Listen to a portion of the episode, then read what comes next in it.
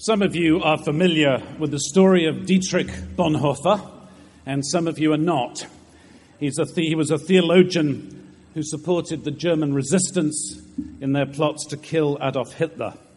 He was one of the leaders who split the Lutheran state church in Germany when he perceived it was being co opted and corrupted by the Nazis.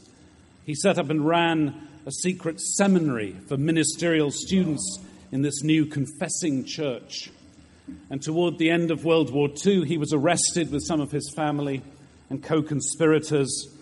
And after being kept in various prisons, he was sent to Flossenburg concentration camp and was executed just three weeks before the German surrender on Hitler's personal orders.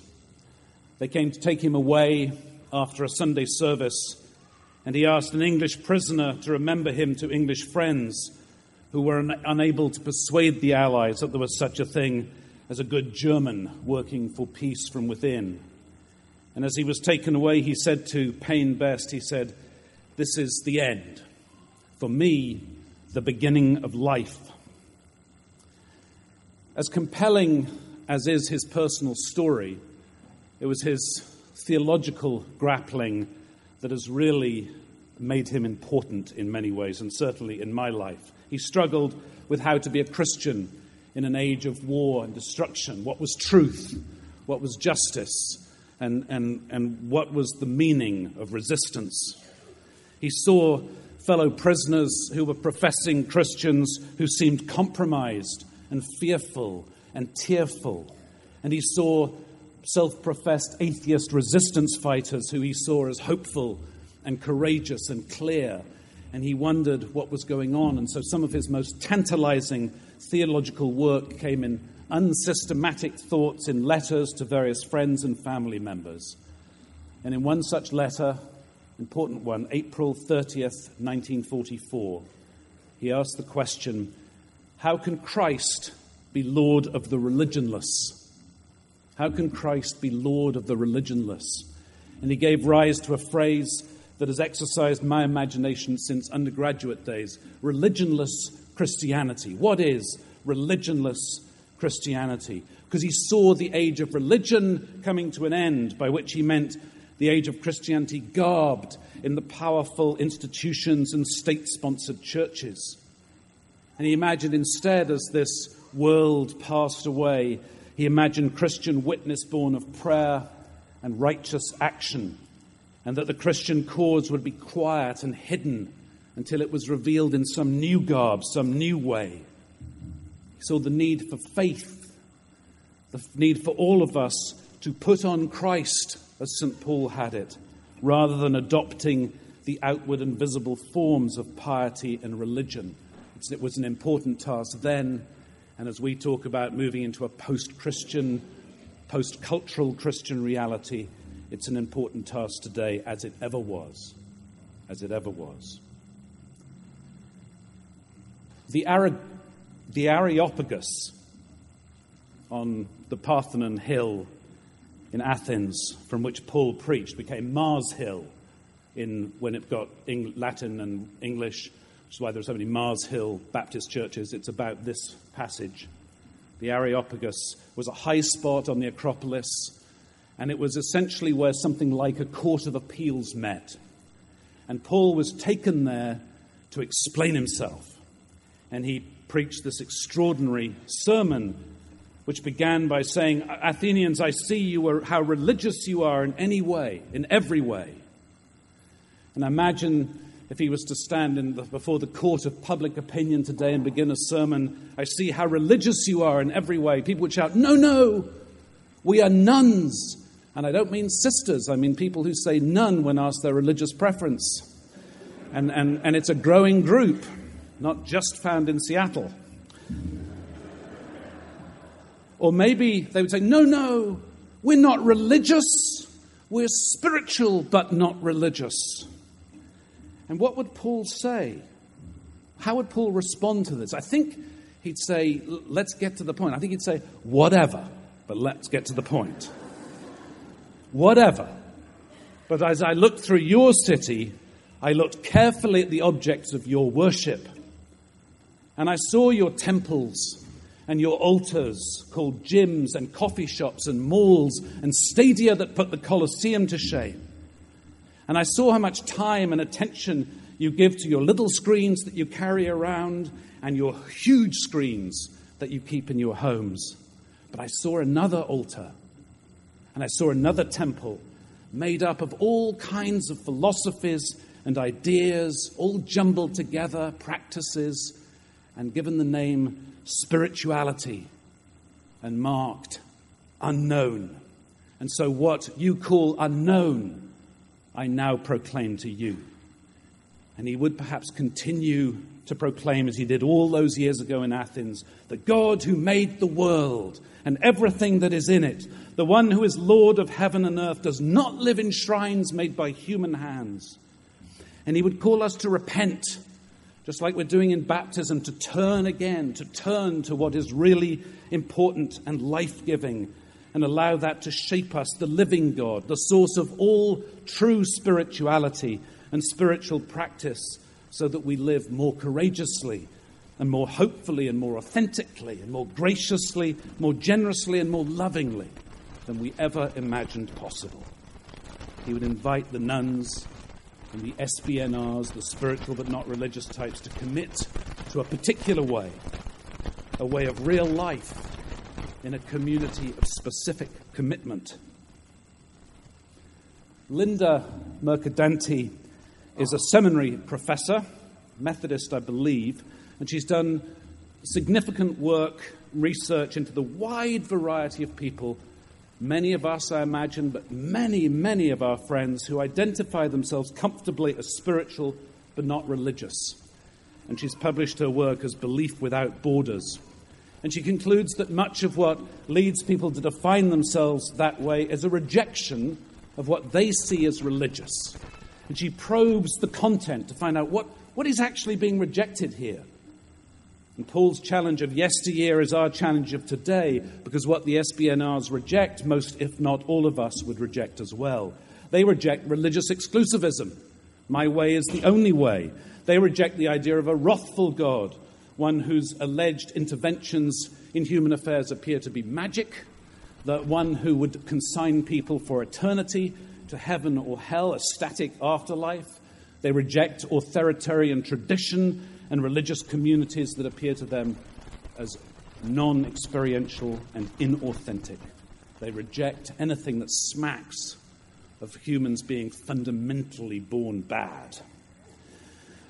And Mercadante goes on to point out that they have no interest in these assumptions being challenged, because that would undermine the rhetoric, and that would mean they'd actually have to make some choices that they don't have to make as long as they can hold on to that view of religion. Disproving these things, she writes, would hinder the rhetoric. There are many implications of being spiritual but not religious in this movement, but one of them is there is a baby being thrown out with the bathwater.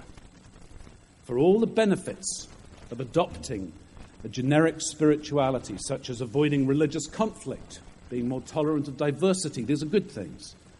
There's a cost in terms of real and genuine spiritual growth, by which I mean growing and trusting God so that we live more freely, more graciously, more hopefully, and less alone and less abandoned when life is bad. The SBNRs tend to talk about community, but according to this research, they never real, they rarely find any that inspire commitment and they tend to talk about religious practice without ever engaging any set of practices deeply enough for them to become genuine um, means or modes or avenues of spiritual transformation. Now, while these are obviously generalizations, SBNRs can be like people scared of making a commitment, but they never learn that it's in giving ourselves away that we become most fully the person we were created to be. They're like commitment phobic people who finally, finally, finally decide to make a lifelong commitment to a partner or a spouse and suddenly decide they're liberated because they don't have to date anymore. You know, it's a, there's a liberating aspect to binding ourselves to one another that is counterintuitive, and that's what religion is. I bind. We bind ourselves in a specific community to a wide variety of practices so that we may live more freely and more gracefully as the people we were created to be. Dr. Mercadante tells a fascinating story. She interviewed a group of graduates of an interfaith seminary. I presume these ministers, interfaith ministers, could talk to any of us without giving offense. And she asked them to raise their hands if they had been deeply impacted by Islam. And they said, they all put their hands up. She said, now put them down if you don't observe Ramadan. Put them down if you don't pray five times a day. And as she went through the practice, all hands went down. And she did the same thing with Christianity. Same thing with Judaism. Are you in, have you been profoundly shaped by Judaism? Oh, yes. Do you observe the Sabbath? Whoops. And what happened? What happened was that they they had ideas, mishmash, but no sustained, sustaining practices out of these traditions they had studied.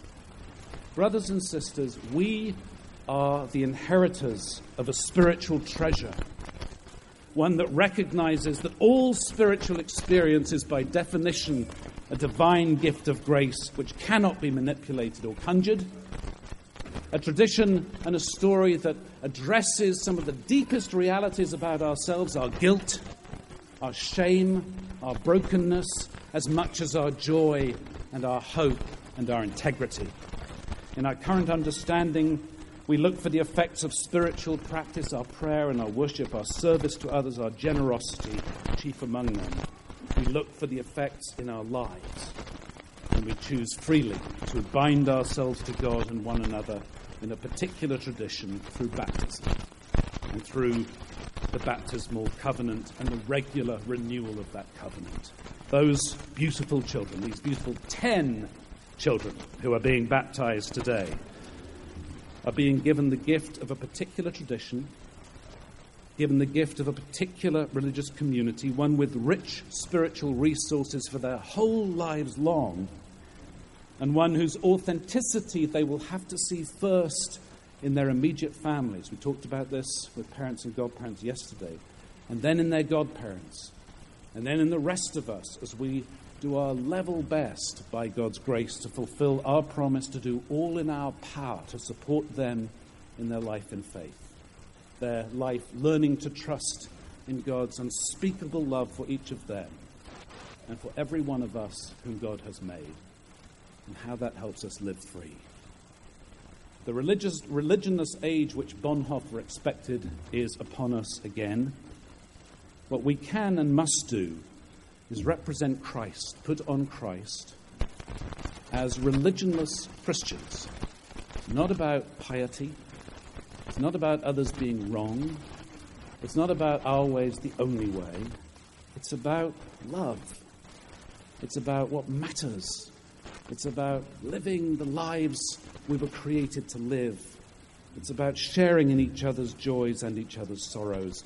It's about faith or trust in God before it's about family tradition or cultural norms or religious institutions. Christian faith, our faith, will only be attractive as God makes us attractive by the quality of our lives, measured not by grasping, not by wealth, not by power, but marked by integrity and character and hope. And so may it be for these children, and so it may be for every one of us, and so may it be for those yet to hear an invitation to real life, abundant life in our midst as followers of Jesus. I offer this in the name of the Father, and of the Son, and of the Holy Spirit.